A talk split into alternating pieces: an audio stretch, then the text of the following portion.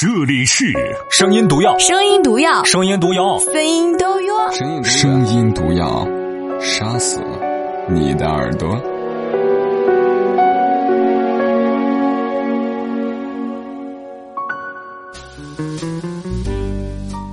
晚上好，亲爱的陌生人，我是马奔。今天晚上要和各位所分享到的这篇文字来自周星驰。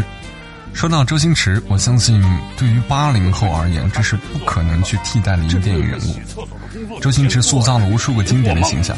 做人如果没梦想，那跟咸鱼有什么分别？在荧幕上，他总是无厘头，然后各种的搞怪。于是乎，人们以为周星驰在日常生活当中也会如此。但其实，周星驰私下里是一个不善言辞的人。从他出道至今，很少看到有关于他的报道。哪怕前段时间很多人在网络上抱怨周星驰为人的一些缺点，周星驰也从未回应。这就是周星驰，一个独立自我又幽默搞笑的人。今天的这篇文字讲述的是周星驰儿时的一次经历，希望能够还原出另外一个周星驰。周星驰，我的第一场戏，记忆中。总有一些让我们心动落泪的东西，在岁月的涤荡中，它都变成了晶莹璀璨的琥珀。母亲和父亲离异那一年，我才七岁。我和姐姐周文姬、妹妹周星霞一同被判给了母亲林宝儿。在一九六八年的香港，母亲带着我们三个孩子讨生活，其艰难可想而知。为了维持生活。母亲一人打了两份工，我们几个都特别乖巧懂事，这让母亲非常的宽慰。尤其是我，由于学习成绩优异，最得母亲的宠爱。那时正是我们三孩子长身体的时候，所以不管生活多困难，每个星期，母亲都要称点肉或买尾鱼给我们加餐。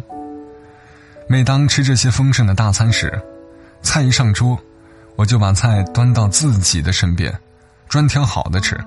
姐姐妹妹却很懂事，从不和我争。但是我的饭量很小，吃两块就吃不下去了。然后我就开始胡闹，总还要捡两块，放在嘴里嚼两下，再吐到碟子里。我嚼过了的，姐姐妹妹哪还肯吃啊？这让母亲非常烦心。为了不浪费。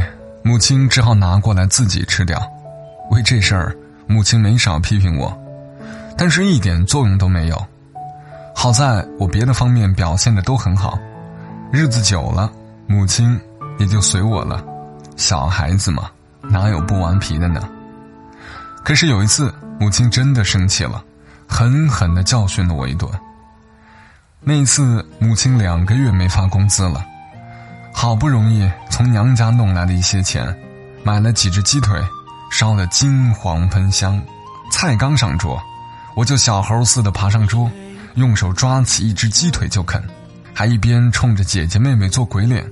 一不小心手一滑，鸡腿掉地上了，沾满了尘土，落在一堆鸡屎旁边。母亲又生气又心疼，买这几只鸡腿容易吗？再想想我平时的顽皮表现，母亲决定这次要好好教训我。她取过一根桑树条，狠狠地抽了我十几下，让你顽皮，让你不知道珍惜。直到姐姐妹妹扑过来，把我护在身体下面，母亲才放下桑树条，抱着我们三个，抱头痛哭。从前的少年，啊，漫天的。回响，放眼看，岁月轻狂啊啊！岁月轻狂，起风的日子留下奔放，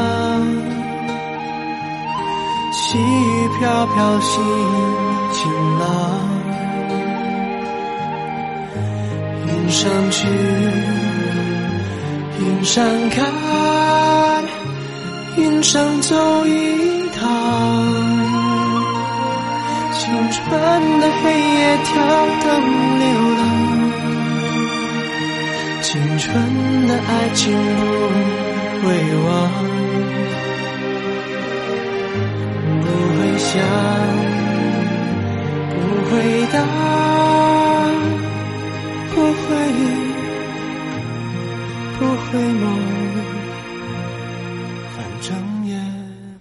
过了好一会儿，我们才开始吃饭。母亲把鸡腿捡了起来，用开水冲洗一下，舍不得扔，自己吃了。那天晚上，母亲抚摸着我身上的伤痕，还疼吗？不疼了。下次还调皮吗？黑暗中，我眨着亮晶晶的眼睛，并嘻嘻的笑着说：“睡吧，妈，明天我还要上课呢。”二零零一年，我和母亲做客凤凰卫视时，又谈起这段往事。是的，那时她可真顽皮呀，竟然不知道这饭菜来的多不容易，一点儿都不珍惜。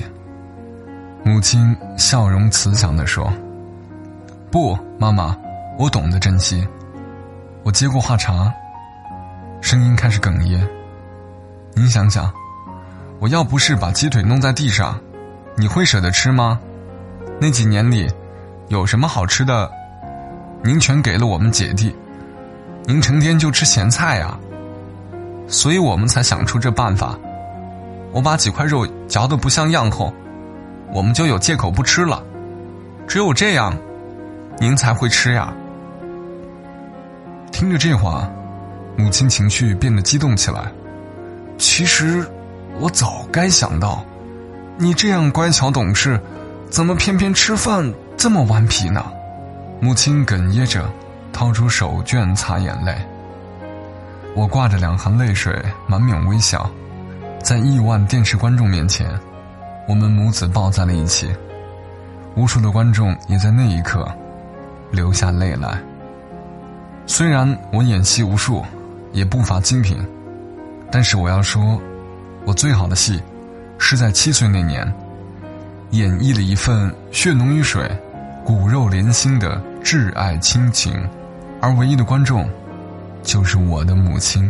一个很出色的坐台小姐，多谢，一定会成为一个很出色的司法龙套的。多谢。其实客观的说，对于这篇文字，很多九零后可能没有办法感同身受，在你们的生活当中，无法去想象一顿饭如此之艰难。对于很多八零后、七零后，甚至六零后，我想这篇故事所描述的这段往事，是你所经历过的。我是马奔，感谢你的守候。更多内容关注我的微信公众账号“声音礼物”，搜索全拼“声音礼物”。我们下期再会。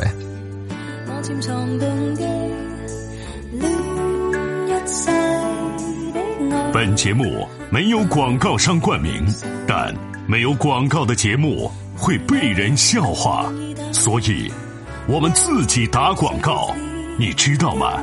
这是一条广告耶！再见。